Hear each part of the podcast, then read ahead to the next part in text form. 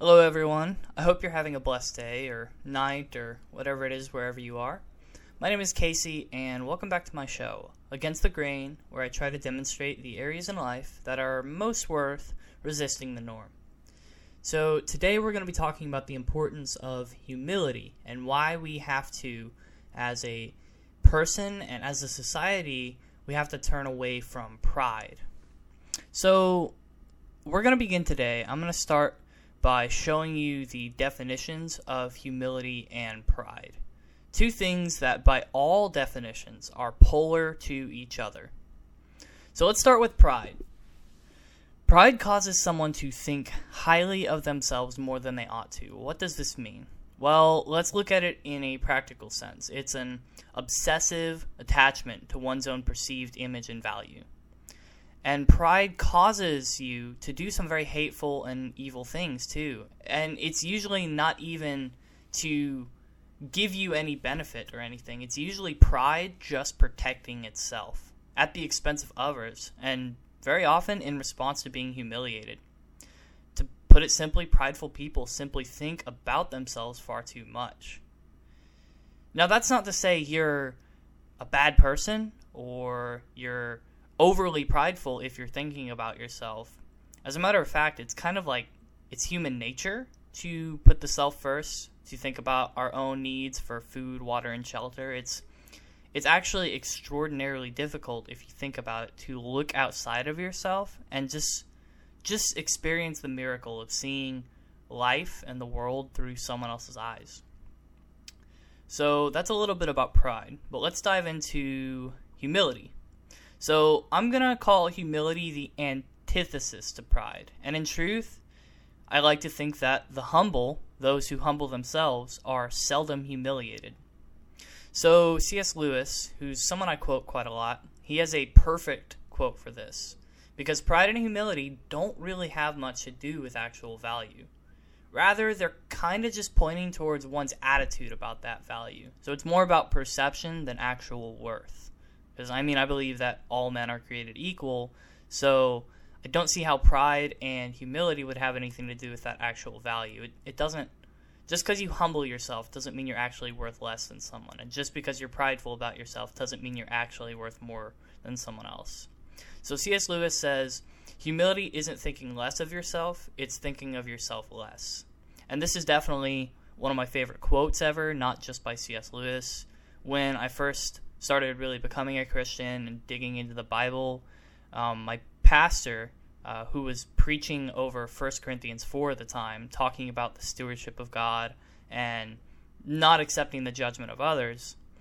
He used this quote in the sermon actually, and it's kind of it's kind of sat with me to this day. I think it's been maybe a year and a half since I've heard that sermon, but I, I still think about this one, and I can actually do 1 Corinthians 4 word by word. It it's had such a profound effect on me. So I feel like I'm not gonna say I'm the proper person to do a podcast or an episode on this, but I feel like I've studied it enough that um, this is worth sharing. So let's talk about the healthy extent. So the healthy extent to which one should think about himself, it goes back to the golden rule. Treat others not the way you deserve to be treated, but rather the way you desire them to treat you also.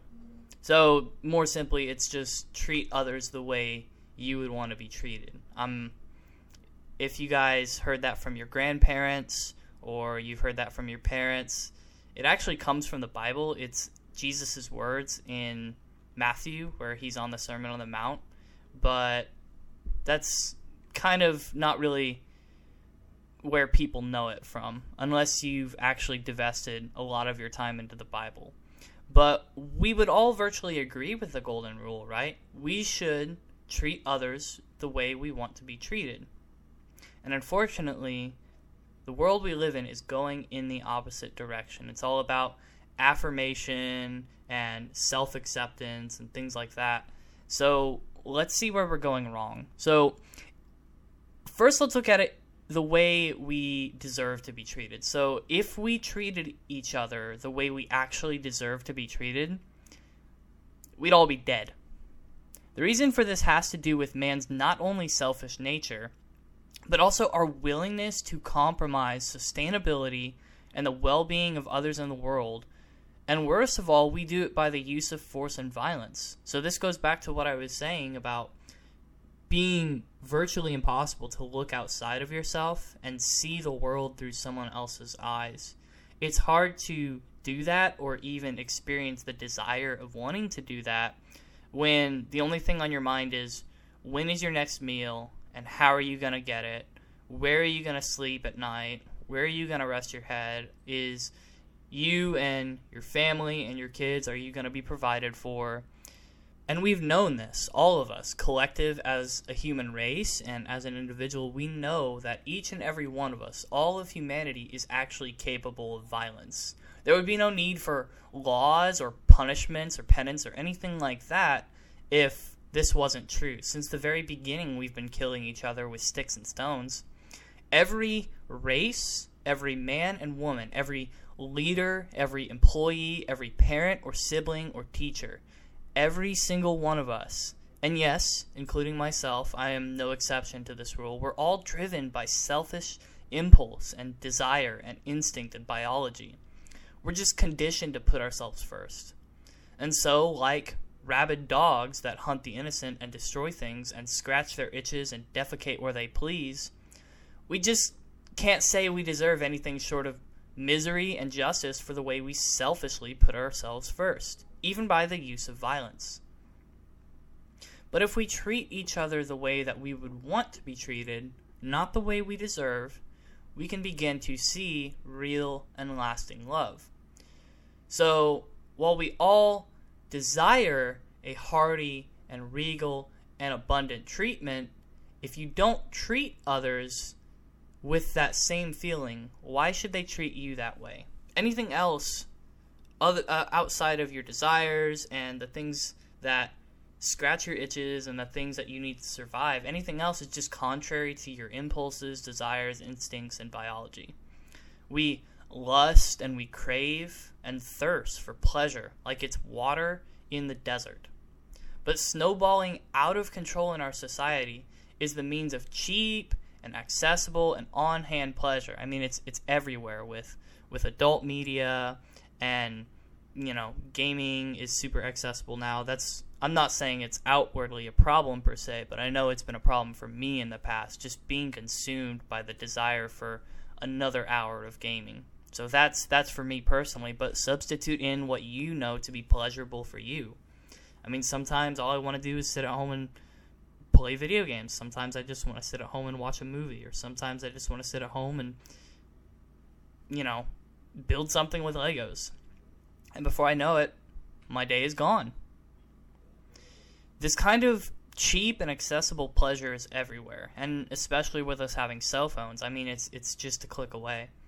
The pleasure of yesterday is but a drop in the ocean compared to our hedonistic means of today. If you want to live life and feed your own needs and scratch your own itches and fulfill your desires, I'm just saying don't expect anyone else to act any differently. Don't be surprised. Don't expect anyone to lift a finger for you. And don't be surprised when they don't. Don't expect any handouts. Don't expect empathy or patience, let alone any semblance of reasonable expectation. You chose to live for yourself. And so don't be a hypocrite and expect others not to live for themselves, to be your servants, this is the cold world that selfish and prideful people live in. And sometimes they don't even know that they're doing it. Is the it's one of the scariest parts about this. So, these people who don't know they're being prideful. They're outraged when people refuse to do what they want. The alternative I'm suggesting isn't universal submission. I'm not saying treat others the way you want to be treated, so submit to everyone, do whatever they say.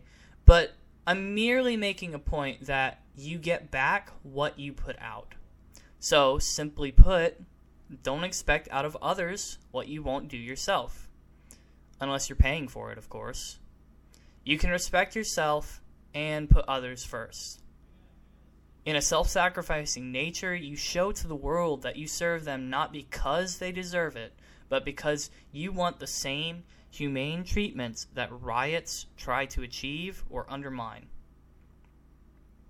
And this is not a universally applicable method of ethics, of course, and I'm, I'm not going to substitute it and say, yeah, throw out the law, throw out governance, throw out everything, as long as we treat each other the way we want to be treated. Because, I mean, it's. You're not going to get everyone on the same page with this. One thing to understand is that selfish people know that they can take advantage of you, and they will.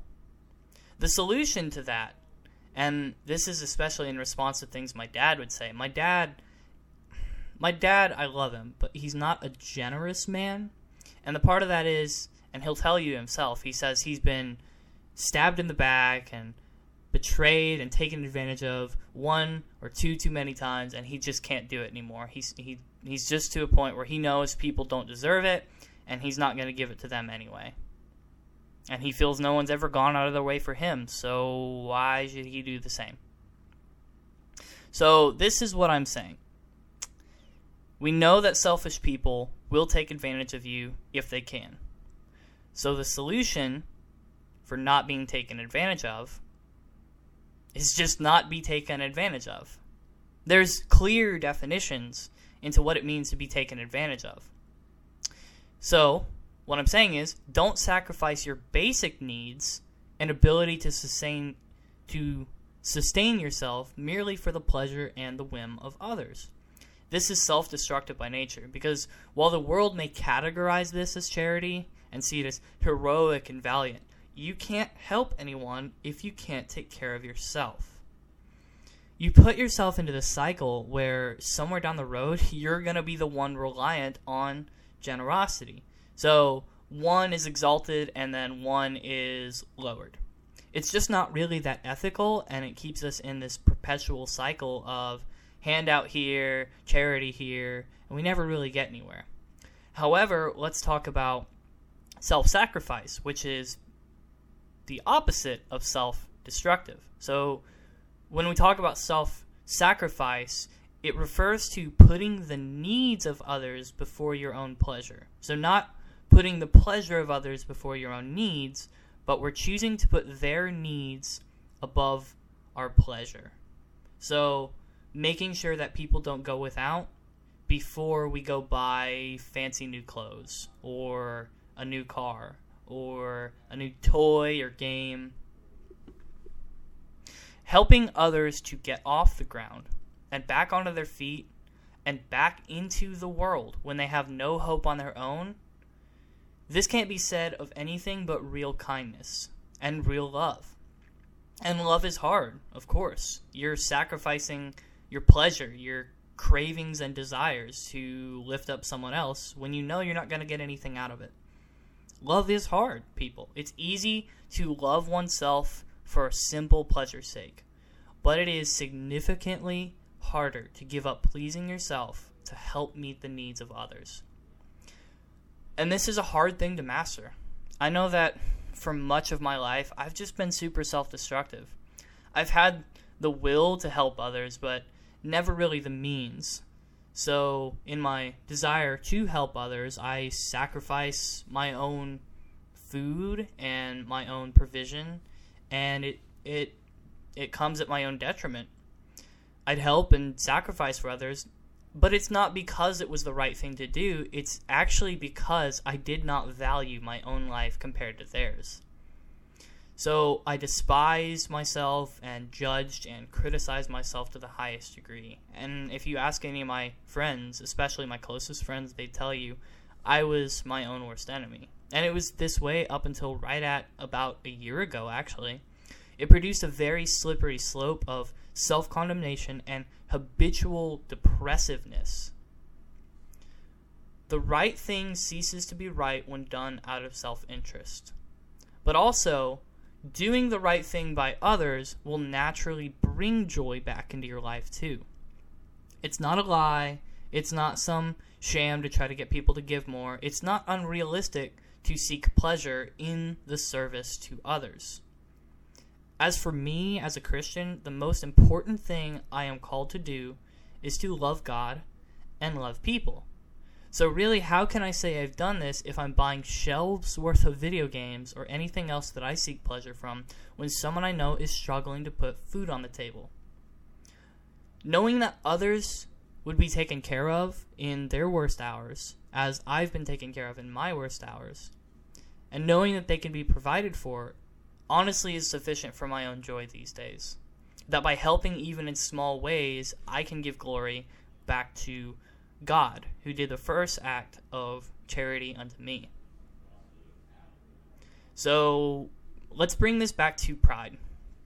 What does pride cause people to do? Pride causes people to riot and protest and rally, and it causes them to kill and steal and abuse and mistreat and elsewise.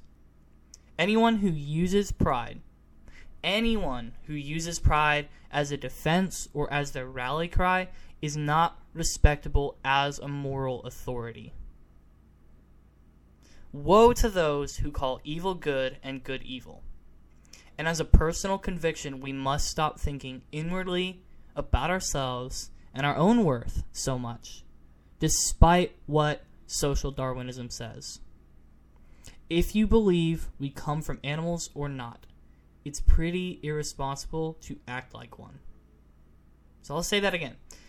I don't care if you're an evolutionist or if you're a creationist. Whether you believe we're made in the image of an ape or if we're made in the image of God.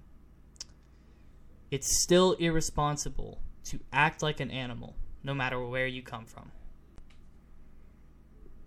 This episode has been a long time in the making. It was really hard to come back and complete it after taking such a long hiatus. Life's just kind of been a fight, and I know it's been two and a half months here now. It, it's just been hard to jump back in. I, I didn't know if I wanted to, even. So I'm going to wrap up here and say my closing message is this love people, love the truth, and treat others the way you want to be treated. So thank you for listening and for continuing to tune in and hear me talk about the bandwagon effect. So enjoy the rest of your day and God bless.